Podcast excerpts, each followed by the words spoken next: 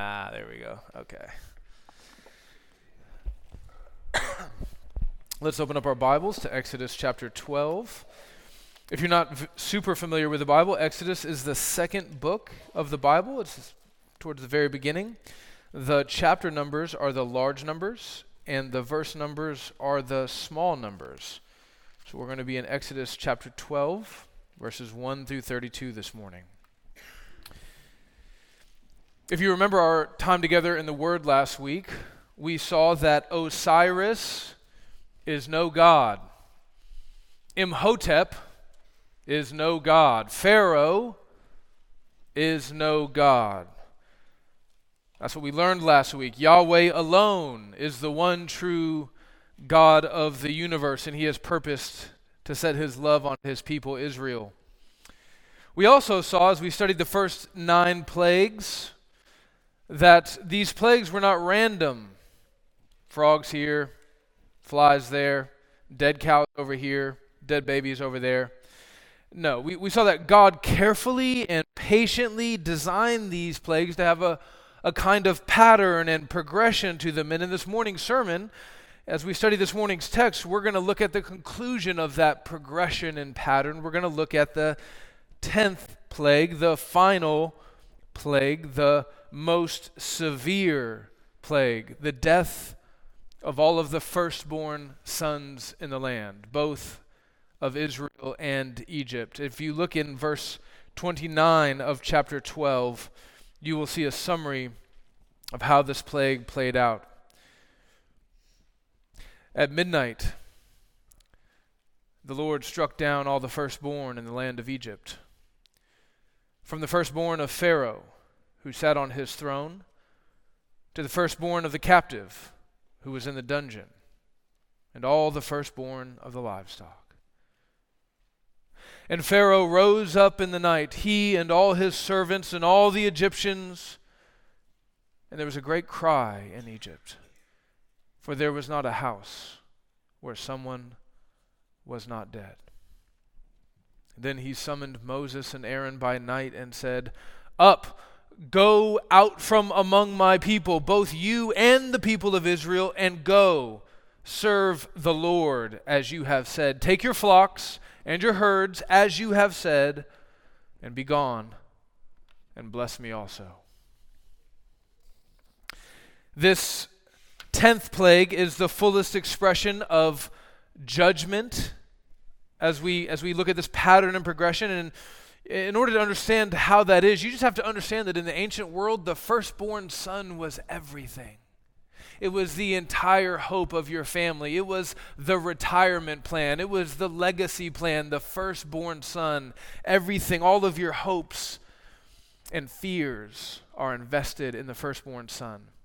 Now, if you look closely at the last six chapters that we studied together, you find something, I think, that's very interesting. The first three plagues fell on everyone in the land of Egypt, the Egyptians and the Israelites alike. So you remember that was blood in the Nile, frogs, gnats. Jew and Gentile alike suffered all of these plagues. But then, as the plagues grew more severe, the Lord began to make a distinction between his people, the Israelites, and the Egyptians. So, beginning with the fourth plague, the plague of the flies, the Lord kept the plague from falling on his people. Right? So when, when the hail fell, it did not fall on the people of God. When the cattle were slain, the Israelites did not lose a single head. When the deep darkness fell on the land of Egypt, basically crippling everyone from being able to do anything, the Israelites had light. Now, here's what's so interesting.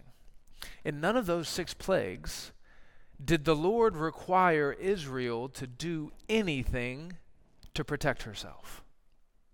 Israel did not have to say a prayer. Israel did not have to set up an altar. Israel did not have to offer up a sacrifice. The Lord just protected them. But here, in the 10th plague, the Lord requires something of his people. He says that if his people want to avoid his judgment, they must offer a sacrificial meal. The name of that sacrificial meal is called the Passover because if you observe the meal, then the angel of death will pass over your home and the judgment will not be poured out on you. So here's the question Why, here in the final plague, in the tenth plague, does God require his people to do something? Why does he require this sacrificial meal? Here's the answer, I think because this plague, the final plague, is meant to communicate something more as the apex plague than the first nine plagues combined. This tenth plague is meant to communicate something more than all of the other plagues. The first nine plagues were all meant to say something about God in relation to all of the false gods of Egypt. You remember, we saw that last week, right? Osiris is no God. Imhotep is no God. Hapi is no God. Yahweh alone is the one true God. And each of those first nine plagues was a, a, sort of warring on those false gods, a crushing of those false gods. But here in the tenth plague, God is not speaking of himself in relation to any of those gods. He's speaking of himself in this tenth plague in his relationship to sin. The tenth plague is the full revelation of both God's wrath and grace in relation to sin in Egypt. So, with that in mind, with that framework present, I want to give you three points. Point number one meal. Point number two memorial. And point number three meal again. Are you allowed to do that? I think so. I'm going to do it. Point number three meal and then maybe if you're a note taker, you can put ellipses again. So let me pray and ask for God's help, and then we will dive into the fullness of the text together. God, please help me and help us. We are weak, lowly beggars, but your table is full, and your mercy is abounding. And you see our need, and you've determined to satisfy our need in Christ Jesus. So help us to have eyes of faith to see him clearly this morning. Lord, unstop our ears. If there's any barrier of unbelief keeping us from receiving your son Jesus this morning, help us to be away with that. Help us to feast on Christ until we are full so that we might enjoy him forever. Amen. So, point number one meal. The heart of the Passover sacrifice is found in verse 13. Go to verse 13 with me. We read there, chapter 12, verse 13 The blood shall be a sign for you on the houses where you are. And when I see the blood, I will pass over you. No plague will befall you to destroy you when I strike the land of Egypt. So, the plan is the Lord, along with his angel of death, called the Destroyer, by the way. Coolest name ever. But what he's doing is not something really to laugh about. I just can't help it. I'm an eight year old boy. When I hear the Destroyer, I think, wow, that's really cool. But guys, he's, he's going to be destroying, he's going to be killing, he's going to be taking life as an act of judgment. So when he comes in judgment, the blood on the doorpost will protect your home from his judgment. Now, this is going out into all the land of Egypt, all the Israelites in their homes, all the Egyptians in their homes. This has to take place in every home if one wants to escape the wrath of God. Now, you might be thinking, well, Sean, why are the Israelites having to go through this same ritual and routine as the Egyptians? Aren't they God's special people? Aren't they God's chosen people? Aren't they his beloved? The answer to that is yes, they are. Friends, they're, not chosen because they're sinless. They're not God's holy elect people because they don't have a sin problem. They very much do. Over and over again, God tells his people, I did not choose you because you were more righteous than all the other peoples. I did not choose you because you were a better people. As a matter of fact, as we walk through the book of Exodus, you're going to see that Israel seems to have a knack for being hard hearted and stiff necked and rebellious against God.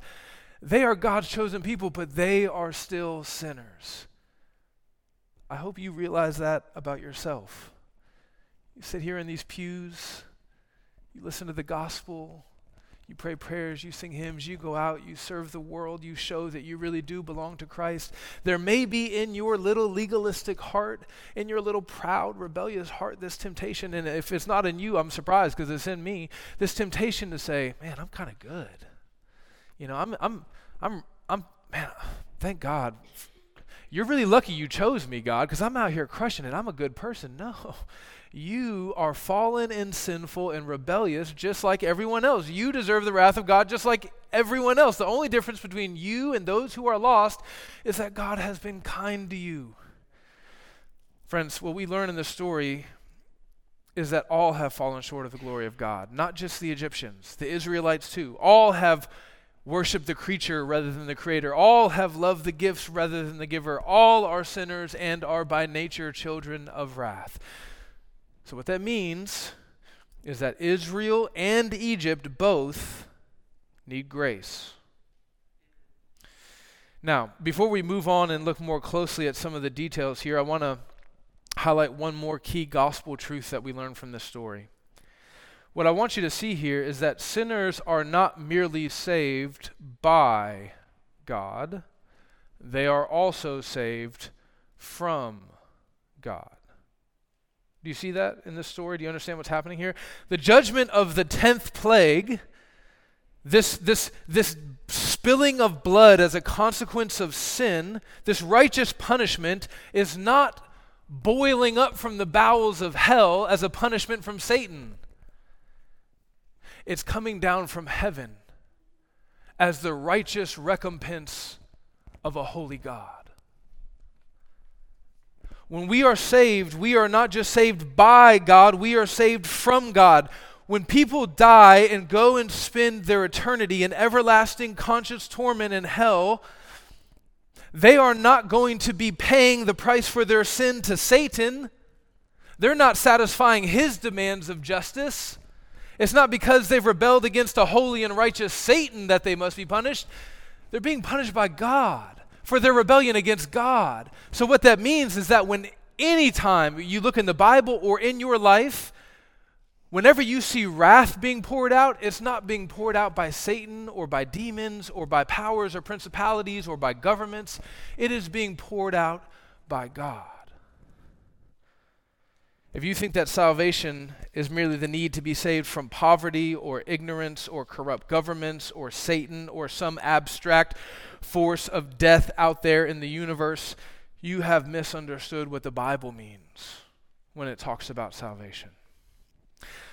Judgment Day is the day when God judges. So I agree with one theologian who, who kind of summarizes the gospel like this. He says, we are saved by God, from God, and for God. Amen. So, with that gospel framework in mind, let's dig a little deeper. What we're going to do is we're going to walk through, there are three stipulations for this sacrifice that has to be offered to appease the wrath of God. I'm going to sort of walk through them individually, one by one, just to kind of show you the mechanics of them. And then I'm going to come back and I'm going to show you the deeper significance of each one in light of what we know about the Passover uh, because of Jesus. So, first we have the sacrifice. The sacrifice. In verse 4, you can look at it if you'd like. You see that the sacrificial lamb has three stipulations. First, it must be a male. Second, it must be a year old. Third, it must be without blemish. I'm not going to look at all three of those this morning. I want to just draw your attention to one of those stipulations, the without blemish stipulation. What does that mean, and why does it matter? To be without blemish simply means that the lamb must not have any defects. The, the idea is pretty simple. If you're going to offer a sacrifice to a holy God as an atonement for your sins, the sacrifice has to be pure. It must be pure because of what it's representing. The spotless lamb is a symbol of a sinless creature. Lambs are not sinful or not sin or you know, they're not sinful or non-sinful. They're symbolic in nature in the sacrifice. The, the lamb that doesn't have an obvious deformity or issue is representing that which is pure, which is the only kind of sacrifice that can be offered up to a pure, righteous, and holy God. Uh, subpoint number two smearing. The second thing you have to understand about this sacrifice is that it is substitutionary in nature. Look at verse 23. Verse 23 reads For the Lord will pass through to strike the Egyptians, and when he sees the blood on the lintel and on the two doorposts, the Lord will pass over the door and will not allow the destroyer to enter the houses to strike you. Here we see that God assumes that this wrath will come only upon the Egyptians because they will not by faith appropriate this sacrificial replacement, but he expects that his people will, by faith, do what he has commanded. But what you see in these verses is that the only thing that keeps the angel of death from entering into the home is the blood of the lamb that's on the door frame. And here's the idea behind that. When you when you kill the lamb, you're supposed to take the blood in a bowl and get a couple of branches of hyssop and then you dip the branches in the blood and you smear it all over the door frame. And the door frame is sort of like a microcosm of the whole home, representing everyone inside of it. So when the angel of the Lord goes by the house, when he sees the blood, he understands that a payment for sin has been made. The blood of the lamb was spilled so that the blood of the person doesn't have to be. That's the substitute. Now, obviously, the blood of the lamb was not to be taken literally as a payment for sins. The author of Hebrews will later tell us something that we should have known all along that the blood of bulls and goats cannot satisfy the price of sin. Rather, the blood is symbolic in nature. The Old Testament tells us, particularly in the book of Leviticus, that life is in the blood. So when blood is shed, we see that a life needs to be given in order to pay the price for sins. The angel comes along, he sees a life has been given, and then he moves on.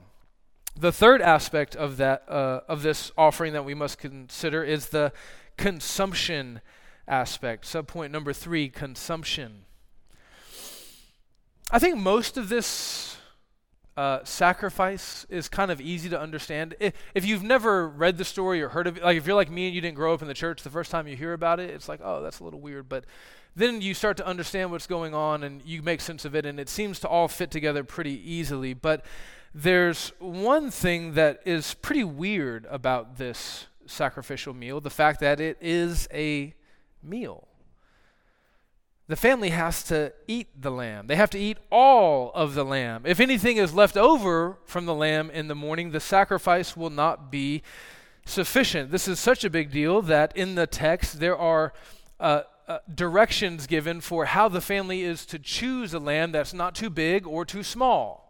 You need just the right size lamb so that you can eat it and not have too much left over to burn in the morning. And by the way, if there is any left over and you can't eat it all, you have to burn it. So, why is it necessary to eat the sacrifice? Well, I think the answer has to do with your stomach. Modern people tend to think of the heart, the heart as the core of a person. This is imagery, right? Analogy. You, you think about the, the, the organ in your body. We take that as a metaphor for the seat of everything that happens in a person the, the life, the will, the emotions. There's nothing wrong with that. As a matter of fact, the Bible does use the heart as a metaphor for the, the, the core of a person. But in the ancient world, it was also very common to think of the core of the person as their stomach and bowels.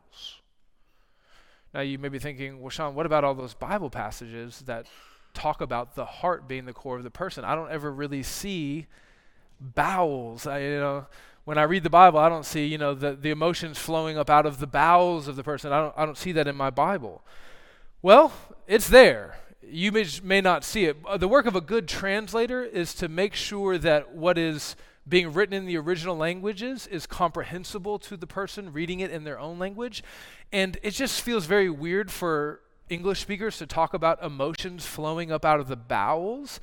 But in the original Greek and in much of the original Hebrew, you actually do see this. And for the KJV onlys among us, right, this is your moment. This is your time to shine. The KJV actually gets it right in their more literal rendition.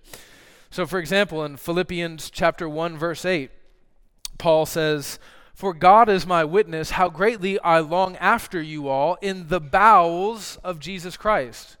Now, do you see why the ESV didn't translate it that way? You, like, what?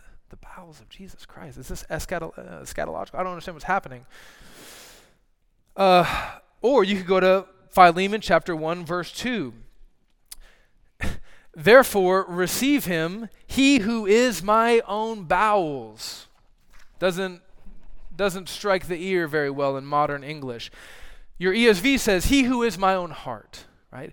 But again, there's a reason why the original language speaks of bowels, because that's how people in the ancient world thought about the core of a person. But why? Why, why would they associate the bowels with, with the core, with the depth of the human experience? Well, it's, it's because of this. One of the most intimate things you can do as a human being is take something into yourself, right? Including food. Even, eh, have you ever had anybody invade your personal space? It's, it's very awkward. I one time had a person come up and put their finger in my ear. I said, We don't know each other that well. Don't do that. One time I was messing around with a coworker and I put my finger in their nose. Not appropriate. Shouldn't do that on the job, right? But there's something about any tiny part of my body going into any tiny part of your body. It feels very intimate and inappropriate. Even if my wife, I'd be like, don't do that, you know? We, we eat so much that we don't actually think about how intimate of an experience this is, but the last time you got sick, you understood that. The last time you got food poisoning, think about what happens when you eat. You take something into yourself, and then it gives you life and strength and energy. Unless what you're taking into yourself is bad or rotten or decaying. And then what happens is that what, it, what, what you take down into yourself is something that's basically trying to kill you. And what does your body do? It immediately tries to get it out of you. It, you begin to expel it from both ends is this very intimate thing that's happening that you probably just don't think about in your bowels. So I think the reason, after big long circle, let's come all the way back. The reason why I think God has the Israelites eat this offering as a symbolic gesture of faith, uh, receiving God's grace, is because what He wants for them to, to do is to basically feel like I'm taking God's grace down into myself. I'm feasting on God's grace and all of the life and health and energy that comes with God's grace. I'm taking it down into the very core of my person. Next, there's a fourth element. Did I, did I say there were only going to be three? Well, if I did, I didn't mean to. There are four. The fourth element here is the bread. The final element of the sacrificial meal is not a sacrifice at all, it is a baked good. The Israelites were commanded to, along with the sacrificial lamb, have unleavened bread that they were to take with them on their journey. And it was to be seasoned with bitter herbs. These two stipulations are very important. The lack of leaven in the bread was meant to symbolize the fact that the, the Israelites had to leave quickly. So you can see that in chapter 12, verse 8. They shall eat the flesh that night, roasted on the fire with unleavened bread and bitter herbs. They shall eat it. You can look at verses 33 and 34. Actually, you know what? Let's just go to verse 39.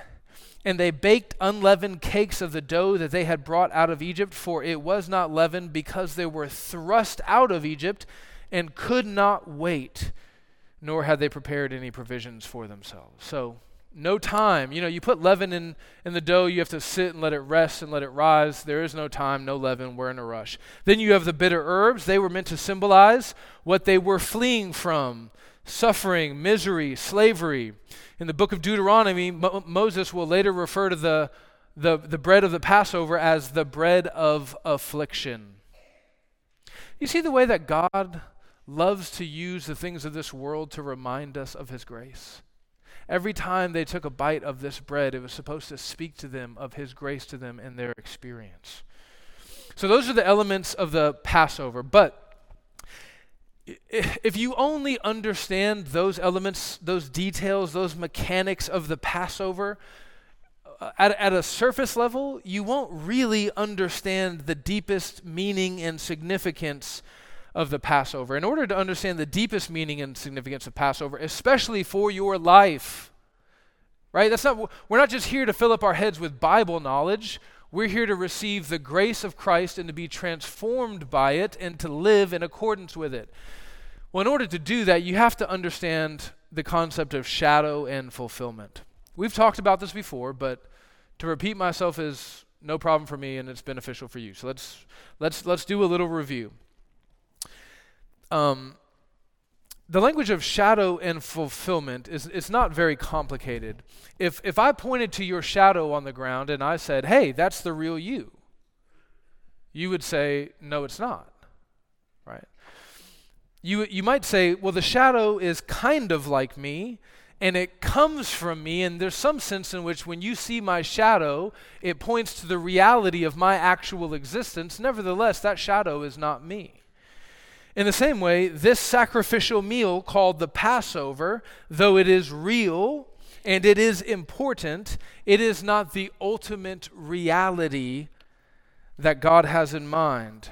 Everything about this Passover meal is meant to be a shadow pointing forward to the ultimate reality of Jesus, the final sacrifice, the perfect sacrifice, the spotless sacrifice, the true Lamb of God. Let me show you what I mean. Let's walk back through each one of these points and see how Jesus is the fulfillment of their shadow. So, sub sub point, you can do this however you want in your notes. The sacrifice. Listen to these words from 1 Peter chapter 1, and you tell me if Peter isn't thinking about the Passover when he writes them. Speaking to the church, he says, You were ransomed. That word ransom means to pay the price to free a slave. You already see the connection, right? You were ransomed from the, your futile ways, not with perishable things such as silver or gold, but with the precious blood of Christ, like that of a lamb without spot or blemish. Peter, in his mind and his heart, knows Jesus is the fulfillment of the sacrificial lamb. But you can't stop there. You can't just say, oh, it's good enough that I understand that Jesus is the perfect sacrifice. You also have to understand the reason why a perfect sacrifice had to be made. A perfect sacrifice had to be made because we are sinners. The sacrifice is paying the price for something. That without blemish must pay the price for those with blemish. That's you, that's me. Our souls are stained by sin. Friends, the whole world is trying to tell us that we are fine just the way we are. That is the one of the gospel messages of our age. Don't ever change, right? Hey, you know, just be you, girl. Don't ever change. Or, you know, hey, don't let her do that to you. Just stay exactly the way you are. We're told that if anyone ever tells us that we need to adjust or improve or be sanctified, that they're just haters. But the fact of the matter is that this Passover sacrifice shows us that we are not acceptable to God as we are. Is that one of the most offensive things you can ever say to anyone in our day and age? You are not acceptable to God just the way you are. We sang this in our hymn earlier, did we not? Ye who think of sin but lightly, nor suppose the evil great, here may view its nature rightly, here its guilt may estimate, mark the sacrifice appointed. Notice, it had to be a spotless lamb. See who bears the awful load. Tis the word, the Lord's anointed, Son of Man and Son of God. Such a significant sacrifice had to be made to save us because our sin is so significant in His sight. Listen, if you think you can stand before a holy and righteous God just as you are, you, you don't even understand your own experience with other human beings in this life. You're not even acceptable to other sinners just the way you are. That's why we tell, don't let them change you. Don't let them try to tell you that you're not fine. Why do we say that to each other? Because every time we look out at other sinners, we judge them. We say, You're not good enough. You're not smart enough. You're not holy enough. You are not enough. Well, if that's true with other fallen human beings, how much truer is that of our holy and righteous God who actually sees us for who we are? What we need most is not a God who will affirm us just as we are, pretending that we're pure when we're not. What we need is a God who will point out our sins, who will point out our stains, who will point out our impurities, and then give us Himself Uh, see, everyone else in your life who's pointing out your sin and pointing out your flaws, what can they do to fix that? What can they do to change that? What can they do to, to make you whole, to make you new, to make you better? They can't really do anything for you. But Jesus can because he really is spotless. He really is pure. He really is the God of the universe. He really can come and make us new by wiping away all of our sins, sins with his holy perfection. You've probably been in a church before where you've heard someone say, Come as you are. Isn't that a pretty typical uh, gospel call, offering call? Come as you are.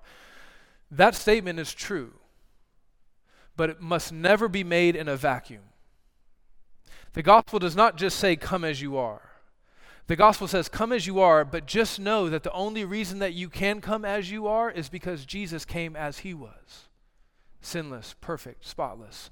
And just so you know, when you come to Jesus as you are, He has determined not only to save you, not just to get you away from the consequences of your sin, but to make you like Himself, to make you spotless. You're all blemished. You won't be on the last day. The rest of your life, you're gonna you're gonna spend the guys. It gets so old. The battle of sanctification.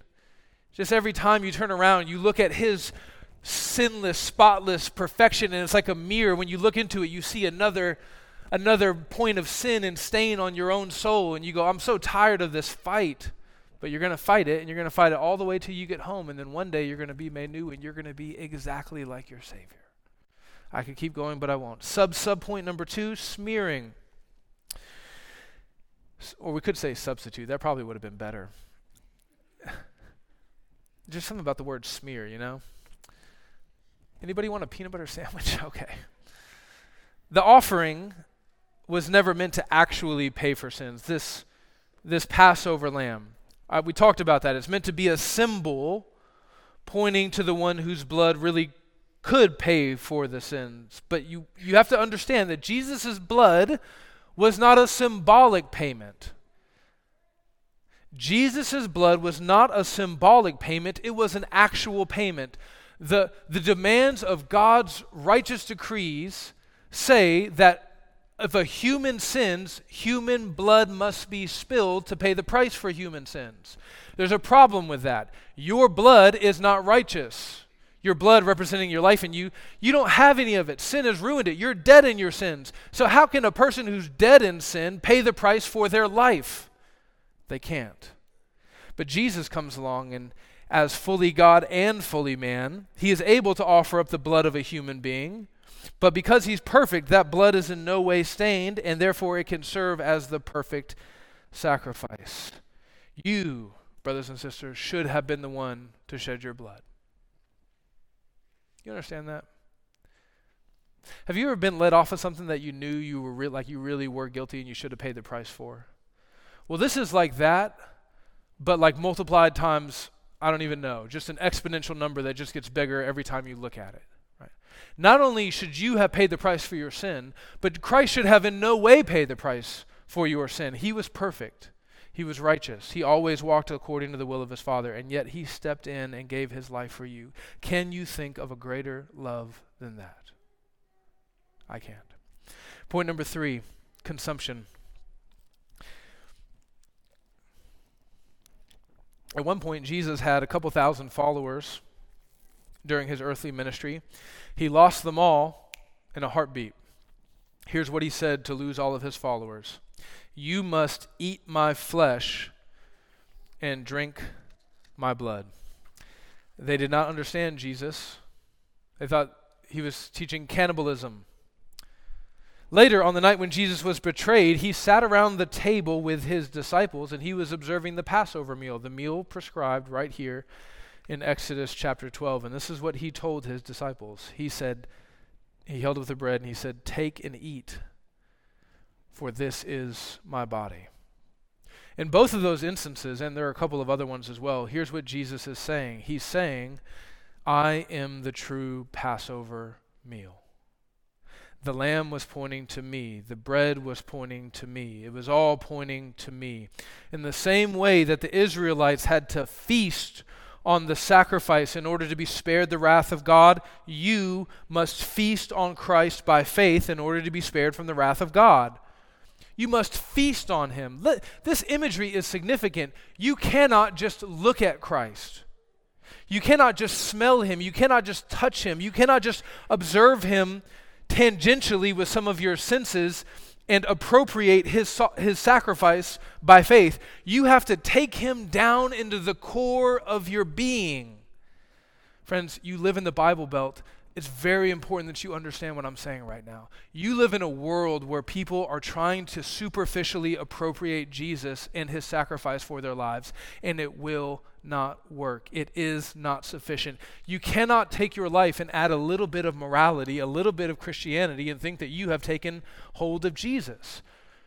Russell Berger just had an interview with uh, uh, an unsaved man from the excuse me from the CrossFit world, and as I was watching this guy seemed like he was saying all these really Christian things. He was like, you know, murdering babies is bad and, you know, limited government and all these other things that are downstream from a Christian worldview. And at one point he said, you know, man, I just think Christianity is true. Now, I don't, I, I don't believe it. I'm not a believer, but I think it's true. I thought it was astounding that he could say that. But should I have been astounded? I mean, that is the vast majority of people that we come into contact with in the Christian South. People who say, Yes, I understand, and yes, that makes sense, and actually, the more I look at it, the more it does make sense of the world.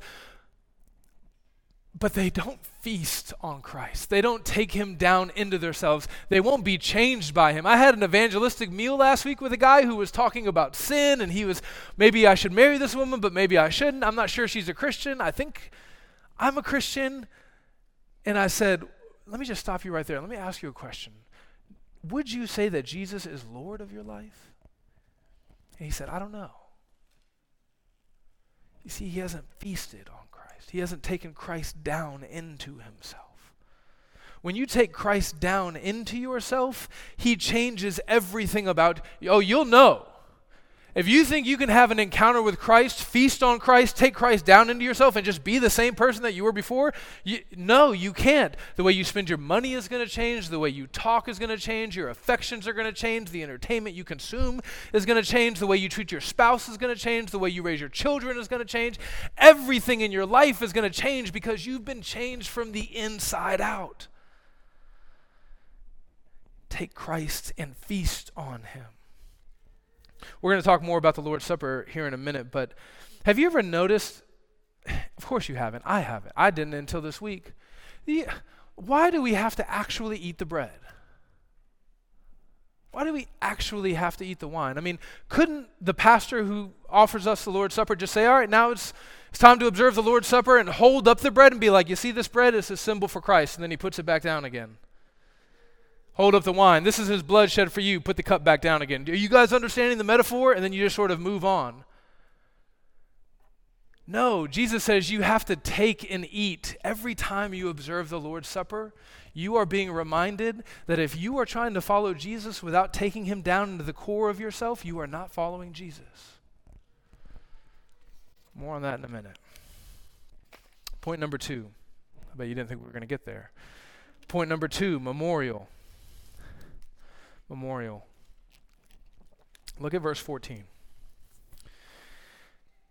This day, that's the day of the Passover, shall be for you a memorial day, and you shall keep it as a feast to the Lord throughout your generations, as a statute forever. You shall keep it as a feast. So, what we see here is that this initial sacrificial meal was not intended to be a one time thing. God commanded the people of Israel to continue to celebrate this Passover meal annually, along with the Feast of Unleavened bread. On top of that, this meal actually became the demarcation of time for Israel as a people henceforth. It says, This Passover month shall be for you the beginning of months. What that means is this is going to be your new January. So, what this morning's text shows us is that the Passover became a holy day for Israel. The Passover became a holy day for Israel. Now, I know the concept of holy days may feel foreign to us, but it shouldn't because we actually still celebrate holy days. We've just uh, dropped the Y, added an I, and pushed the two words together to create the word holiday. That's right. Same thing. Holiday, holy day. Now, you may be thinking, well, Sean, yeah, but I mean, you know, ours is for like George Washington and you know, MLK Day and stuff like that. The old holy days, those were like loaded with like religious significance. And I would just say, ah, but they still are. They still are. Every day that a society, a culture, a people set apart, any day that they use to sort of shape their experience of time is a fundamentally religious commitment. But I just don't have time to talk all about that this morning. In the Old Testament, a series of holy days and feasts and holy seasons, they all come together to compose something called a liturgical calendar. And the purpose of a liturgical calendar was to pattern your experience of time in accordance with God and His grace. You get that? The purpose of a liturgical calendar is to pattern your experience of time in accordance with God and His grace. For most people, their experience of time is patterned by work and then like the little bit of time they don't have to be at work right? That's kind of the, the, the, everything. That's the sun and the constellation of their time. But the purpose of this was to always be reminded of God's grace. Every purpose, uh, every holiday, every season, every feast, looking back on God and his, and his grace. Now, the Old Testament, because of this, was full of holy days. One of the main ones was the Passover. There were other days, the Day of Atonement, and so on and so forth. You should know that in the New Testament, there is no liturgical calendar other than the Lord's Day. The liturgical calendar goes from Sunday to Sunday. So, as our Catholic friends uh, begin to celebrate Lent and as they're going to carry out their celebration for the next 30 days, you should know that they are certainly free to do so. The Bible says that the celebration of holy days is a matter of conscience. Uh, believers can disagree about that. But you should know if you're a Protestant, one of the things about being a Protestant is we like to just do what the Bible tells us to do, not what church history or tradition tells us to do. And Lent is something that has been fabricated and is, does not come from the Bible. So you are free to do it if you like. If you say, well, Sean, you know, there's just something about getting into this rhythm. It's kind of like Advent, just getting into the rhythm. It just reminds me of grace. You're free to do that. But I also want to challenge you and I want to try to calibrate your conscience a little bit to consider the fact that really dangerous things begin to happen when when men begin to invent holy days and establish liturgical calendars that haven't been invented by God, all kinds of problems and conflicts and unity issues can arise in the church. So it's probably better just to observe the holy days that the Lord has appointed explicitly in His Word. Moving on. The idea behind this Passover ho- uh, holy day was very simple. Every year, God wanted His people to remember that he saved them from Egypt. That was the grace they were to remember. In the same way that you have a special day to remember your marriage or your birthday or maybe your church anniversary, this was the holy day that God appointed for his people to remember his wrath and grace as they were expressed in Egypt. You know, the more you read the Bible, the more you see how big God is on reminders. God is huge on putting reminders in for his people. Now, this Passover holy day was a once a year reminder. I think it's significant that when the liturgical calendar of the New Testament is established, it goes from week to week because I think we need frequent reminders. Do we not, brothers and sisters? We are so prone to forget God's grace. We need frequent reminders because if we don't have them, we will forget. We are so quick to, to forget what matters most. We will look back on our sin and our slavery and our suffering and our bitterness, and we might begin to think that really it wasn't that bad after all. You know, the Israelites, once they were rescued and they were in the desert and they were eating the manna, they were like, man, back in Egypt, they had leeks and garlic and like Korean barbecue? No, they didn't say that. But I mean, they they're just like, oh man, Egypt. Maybe it wasn't it wasn't as bad as we remember.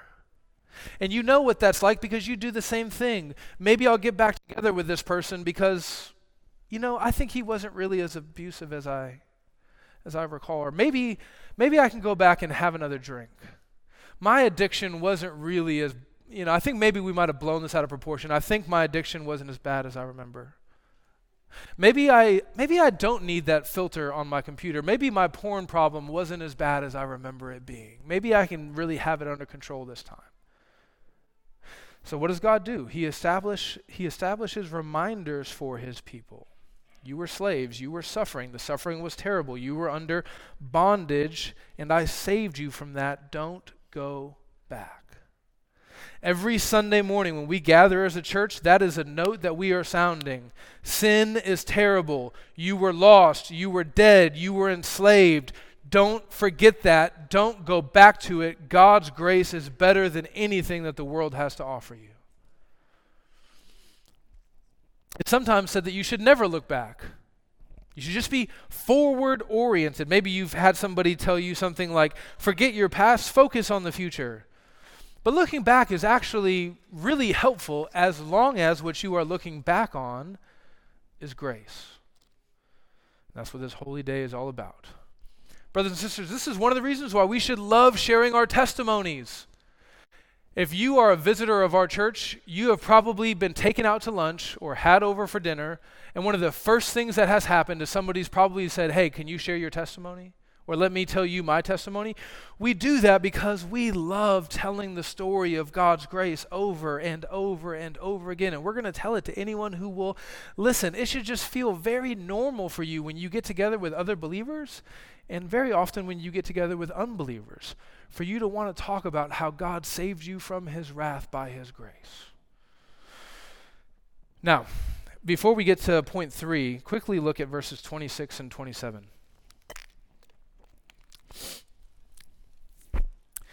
And when your children say to you, What do you mean by the service? So when you're celebrating the Passover in the years to come, what do you mean by this?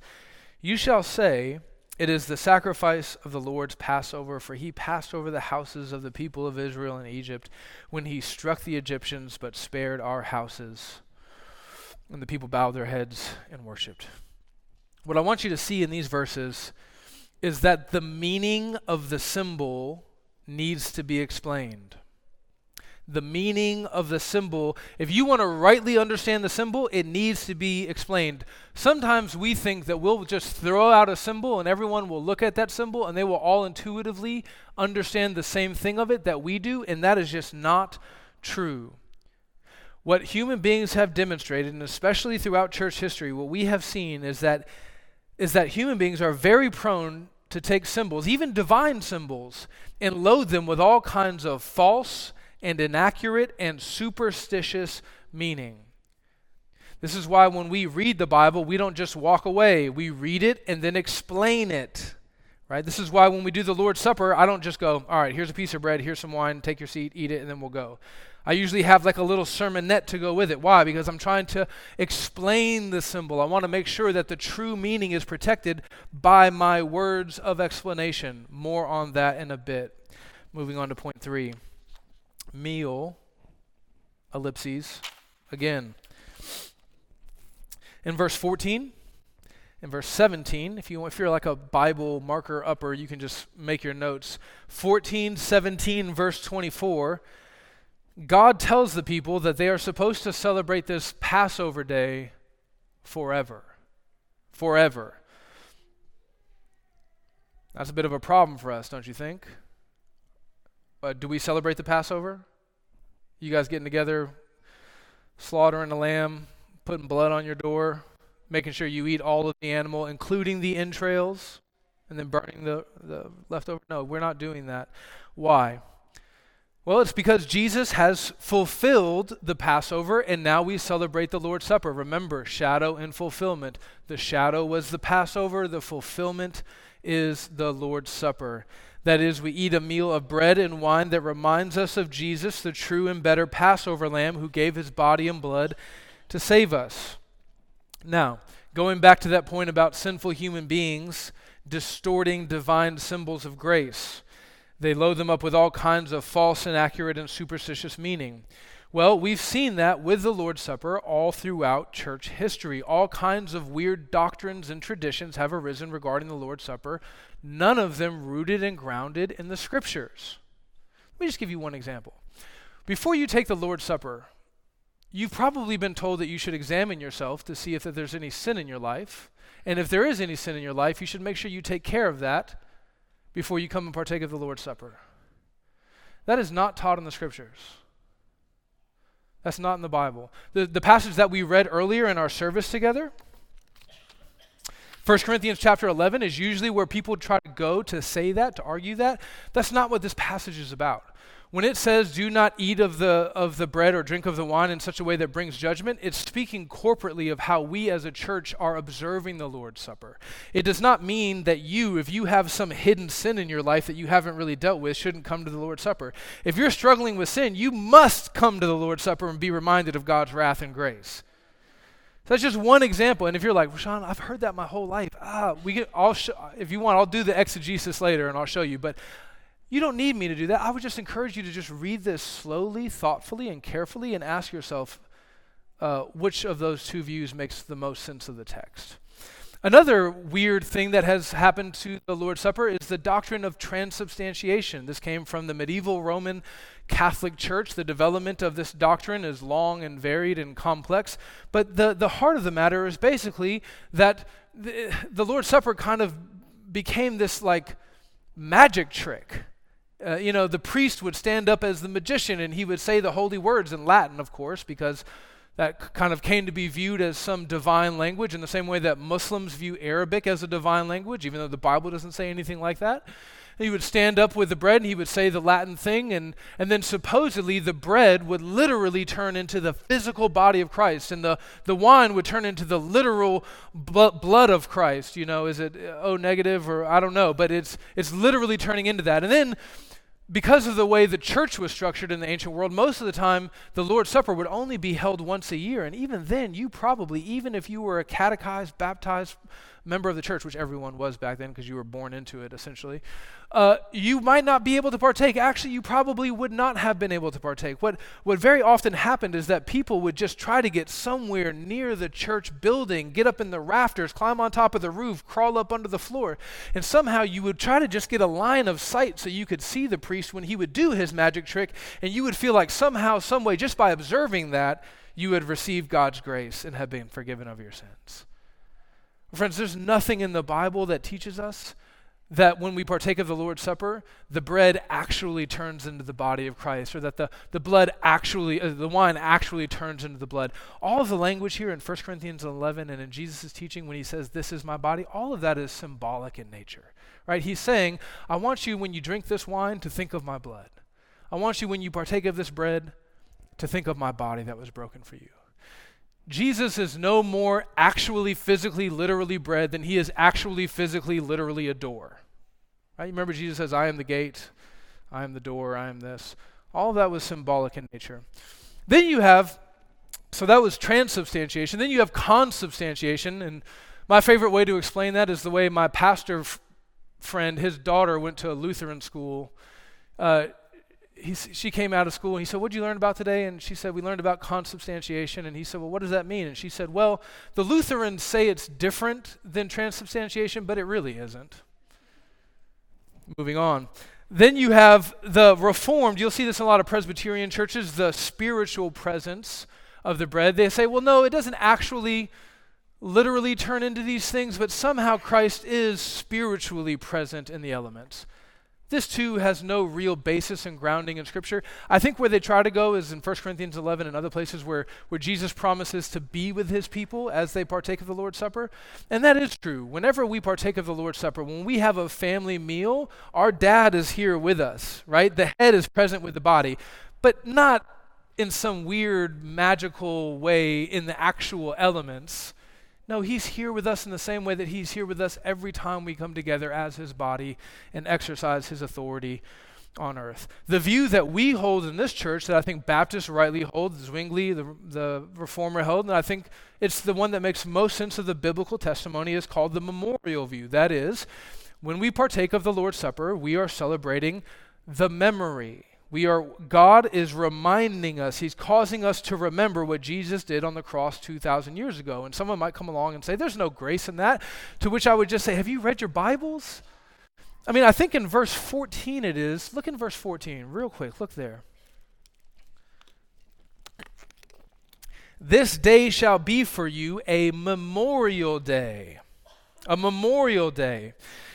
Even the Passover did not have any weird, mystical, magical elements to it. God was just saying, I want you to do this every year so that at least once a year you'll remember what happened. And that's what we do with the Lord's Supper. Every time we come and partake, we do so to remember, to remember the gospel. The gospel that says that a life must be given, a sacrifice must be paid. And by God's grace, the life that is given does not have to be yours. By God's grace, Jesus gave his life in your place. I, I don't think I can say it better than this pastor, Andrew Wilson. He says, Israel sacrificed the Passover lamb so as to not sacrifice their firstborn sons. But God, in the final Passover, the Jesus Passover, sacrificed both his son and the lamb because his son was the lamb. Look at verse 27. The very, very end of verse 27, it says, After, after the recounting of all this, and the people bowed their heads and worshiped. Friends, this must be the right result of everything that we've talked about today like I said earlier, the goal of this service is not to fill your head with all kinds of Bible knowledge and cool terms and shadow and fulfillment, and then you're going to go out and talk with your coworkers or your Christian friends or in your small group or with your spouse or your kids and, and just show how much you know about God. That's not what we're doing here. When we feast on Christ in His Word together as one body, what we're supposed to do and respond is worship. It's been said by many, and I think it's accurate orthodoxy, right belief, uh, must lead to orthopraxy, right response, right practice. You can believe all the right things, but if you don't respond properly in worship, not just on Sunday morning, but in all of your life, then you might not believe what you think you do. And so we are going to celebrate the Lord's Supper here together today. So if you are leading us in the service of the Lord's Supper, can you please come forward and bring the elements down to the table? As they do that, there is one element of the Passover that I did not tell you about. It's the element of unity, and I'm going to talk to you about that as we prepare to partake together. In verse 3, we see that this meal is observed by all of the congregation. Look at verse 3. It says, Tell all the congregation of Israel that on the tenth day of this month every man shall take a lamb according to their father's house, a lamb for a household. Now, this word congregation is significant. It seems very common to you because we use it all the time, but you should know that this is the first time this word is used in the Bible. Don't focus on them, focus on me. Did you hear what I just said? This word, congregation, is this is the first time it's used anywhere in the Bible, right here in Exodus 12, as we are celebrating the Passover, as they are celebrating the Passover for the first time. Why is that so significant? It's because there's something about this meal that officially makes Israel one. When everyone by faith partakes of the sacrifice, they are made one by their faith. And the same thing is true of us as we partake of the Lord's Supper. Speaking of this theme later in 1 Corinthians 10, Paul says this Because there is one bread, the Passover bread, his body, we who are many are one body because we all partake of the one bread. If you think, Sean, what makes us one? Did you hear what Russell said earlier as he was leading us, the, as he was opening us up uh, in our service leading this morning? He said there, there are people gathered all around the city, the state, the country, even the world, who are gathering around all kinds of things that make them one. A shared love of anime or jujitsu or, or football or politics, and even in churches, that can be the case our shared love of homeschooling, or our shared love of this particular teacher, or our shared love of this particular tradition, all of that is false. They're all, all that's idols, idol worship, idolatry, all of it. What the Bible says is what makes us one as a body of Christ is when we all feast on Christ. So if you have feasted on Christ, then you are a part of the body and you are welcome to partake of the Lord's Supper. If you are here this morning and you are not a baptized member of a gospel preaching, Bible believing church, it is precisely because we love you that we do not want you to partake of these elements. Maybe you've grown up in an environment where you've always, you know, if, if we're doing the Lord's Supper, I just sort of walk forward and I do it. Friends, this is a meal for those who love Christ, who have trusted in Christ, who believe in Christ. And as you stay back in your seat as we partake, I just want to encourage you to consider what it would look like for you to trust Christ, to feast on Christ, to take him into yourself so that you might be made one with us as a body. Any particular